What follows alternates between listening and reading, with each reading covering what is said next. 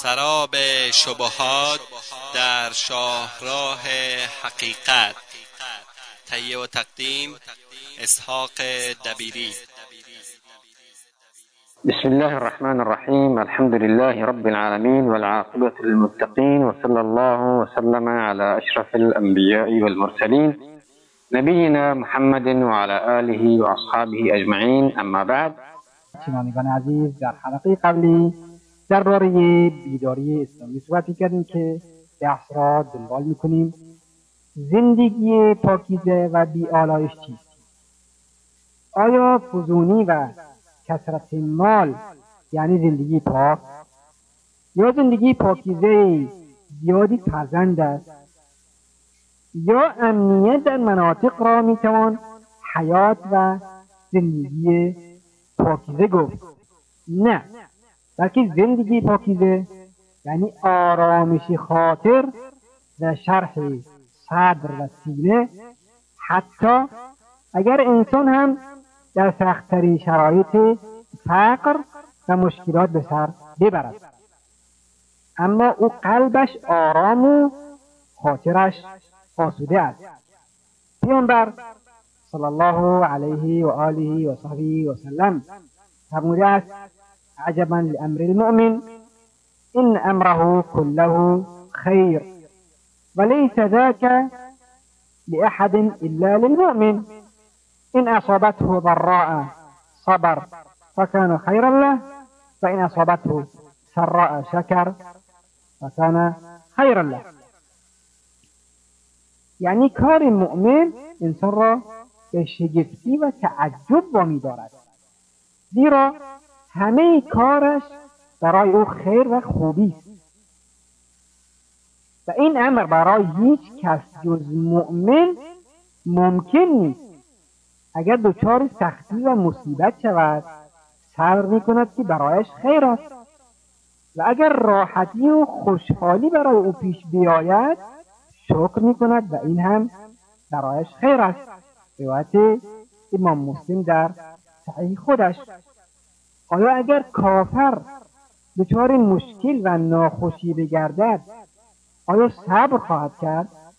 خیر بلکه غمگین می شود و دنیا برایش تنگ خواهد شد و بسا اوقات دست به خودکشی می‌برد و خودش را می‌کشد اما مؤمن هنگام بروز مشکل صبر را پیشه می کند و لذت صبر را در آرامش خاطر و شرح صدر احساس می کند بنابراین زندگی او پاکیزه و زیبا می گردد و اینجاست که خداوند فرموده است فلنحیینه حیاتا طیبه ما به او زندگی پاکیزه و خوشایندی میبخشیم. به طوری که زندگی در قلب و روان او پاک و زیبا خواهد بود. یکی از تاریخ نگارانی که از زندگی حافظ ابن حجر رحمه الله سخن گفته می‌گوید حافظ ابن حجر در زمان خود قاضی و قضات قضات عصر بود و چون وقتی می‌خواست سر کارش برود گاری که اسبها یا قاطرها آن را به دنبال خود میکشیدند آورده می‌شد و او همراه با دسته ای سواری بر آن می‌شد و به محل کارش می‌رفت روزی از کنار مرد یهودی که در مصر روغن فروشی می‌کرد گذشت. معمولا روغن فروشان لباسهایشان آلوده و چرکین است. یهودی آمد و دسته را نگاه داشت و به حافظ بن حجر رحمه الله گفت پیامبرتان می‌گوید الدنیا سجن المؤمن و جنت الکافر. روایت امام مسلم دنیا زندان مؤمن و بهشت کافر است. اما تو قاضی القضا قضات مصر هستی و همراهی با این دسته در این ناز و نعمت قرار داری و من در چنین عذاب و بدبختی زندگی به سر می‌برم. حافظ حجر رحمه الله گفت من که در ناز و نعمت و راحتی اگر درست باشد زندگی میگذرانم این همه نعمت ها نسبت به نعمت های بهشت به سان زندان میمانند و بدبختی و رنجی که تو در آن به سر می‌بری نسبت به رنج و عذاب جهنم بهشتی. یهودی گفت اشهد ان لا اله الا الله و اشهد ان محمد رسول الله. گواهی می‌دهم که هیچ معبودی به حقی جز خدا نیست و محمد بنده و فرستاده خداست و مسلمان شد. پس مؤمن در هر حالی که باشد در خیر و خوبی خواهد بود. زیرا او کسی است که در دنیا و آخرت فایده برده است و کافر در رنج و زشتی قرار دارد. و او کسی است که در دنیا و آخرت زیان دیده است. خداوند متعال میفرماید والعصر ان الانسان لفی خسر الا الذين آمنوا وعملوا الصالحات وتواصوا بالحق وتواصوا بالصبر. یعنی سوگند به زمان که سرمایه زندگی انسان و فرصت تلاش او برای نیل به سعادت دو جهان است. انسان ها همه زیانکارند مگر کسانی که ایمان می آورند و کارهای شایسته و بایسته می کنند همدیگر را به تمسک به حق در عقیده و قول و عمل سفارش می کنند و دیگر را به شکیبایی در تحمل سختیها و دشواریها و دردها و رنجهایی توصیه می نمایند کفار و کسانی را که دین خداوندی را ضایع نموده و در لذت و خوشگذرانی خود و منهمک و گمراه هستند آنها گرچه کاخ بسازند و آن را محکم کنند و دنیا برایشان زیبا و شکوفا باشد اما در حقیقت آنها در جهنمند. یکی از طرف می‌گوید اگر پادشاهان و فرزندان پادشاهان می‌دانستند که ما در چه نعمتی به سر می‌بریم برای گرفتن آن از دست ما با شمشیر به مقابله میپرداختند. اما مؤمنان با ذکر و مناجات الهی در نعمت به سر می‌برند و به قضا و تقدیر الهی راضیاند اگر به مصیبت و ناخوشی گرفتار شوند صبر می‌کنند و اگر به راحتی و خوشی دست پیدا کنند شکر خدا را به جا می آورند بنابراین آنها در بهترین نعمت و رفاه قرار دارند خلاف اهل دنیا که آنها طوری هستند که خداوند آنها را در قرآن توصیه نموده و فرموده است فإن أعطوا منها رضوا وإن لم يعطوا منها إذا هم يسخطون. یعنی اگر به انسان چیزی از غنایم داده شود خوشنودی شوند؟ و اگر چیزی از آن به داده نشود هرچی زودتر خشم می‌گیرند و اخمی تخم می‌کنند. شنوندگان عزیز؟ این کتاب خداوند که در دسترس ما است. بیایید به آن مراجعه کنیم و به آن تدبر کنیم و به چیزهایی که در آن آمده عمل کنیم. اما بازگشت به سنت نبوی سنت پیامبر صلی الله علیه و آله و وسلم در میان ما به سپاس خداوند ثابت و محفوظ است. حتی احادیثی هم به دروغ به پیامبر صلی الله علیه و آله و وسلم نسبت دادند.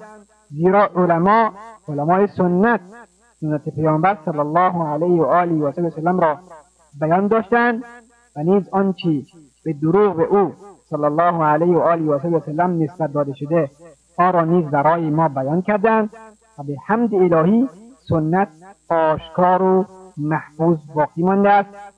هر که فردی با مراجعه به کتابها اگر برایش ممکن باشد و یا با پرسیدن از علما می‌تواند به سنت دست پیدا نماید. اما اگر کسی بگوید که تو می‌گویی به کتاب خدا و سنت پیامبر صلی الله علیه و آله و وسلم مراجعه کرد. در صورتی که ما مردمی را می‌بینیم که از کتابهای تعلیف شده در مذاهب پیروی می‌کنند.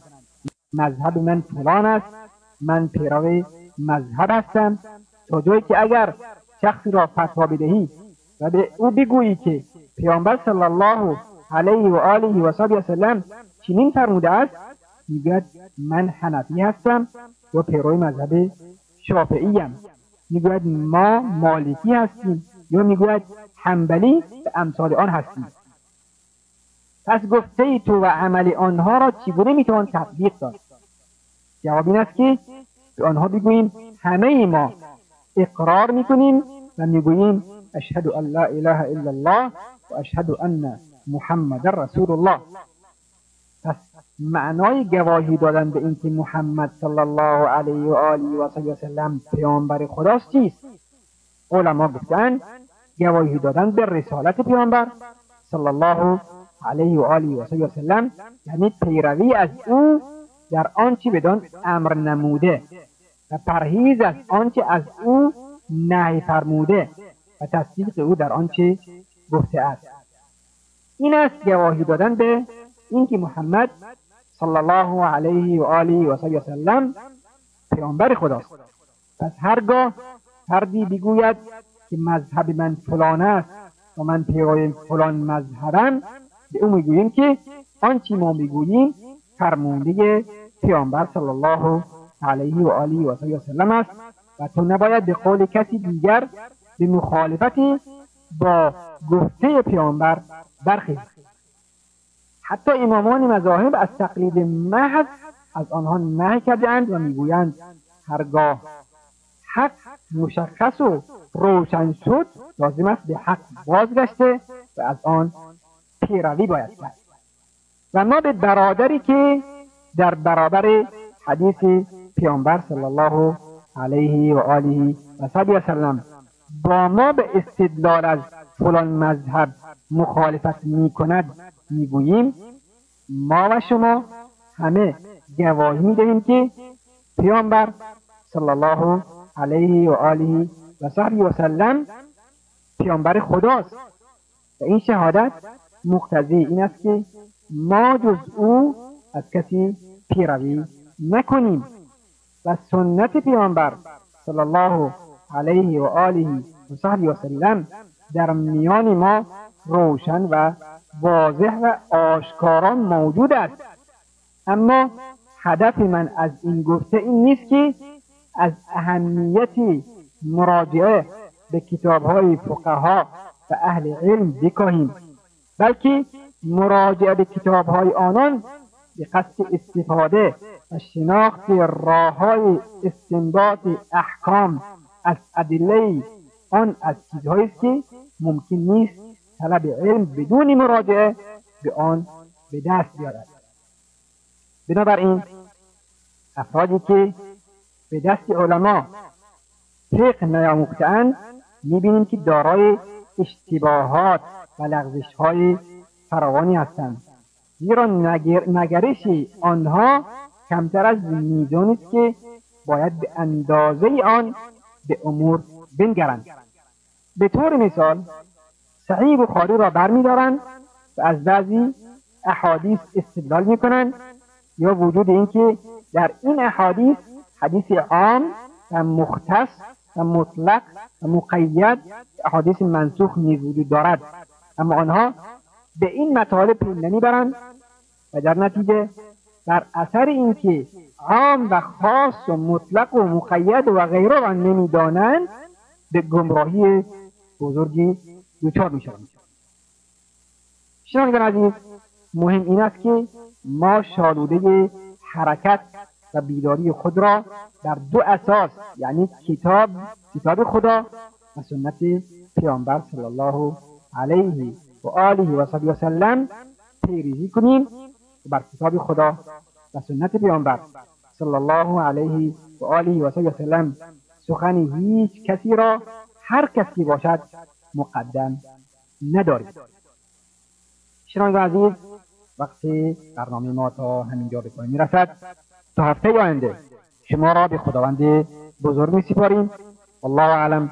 وصلى الله وسلم على نبينا محمد وآله وصحبه وسلم السلام عليكم ورحمة الله وبركاته.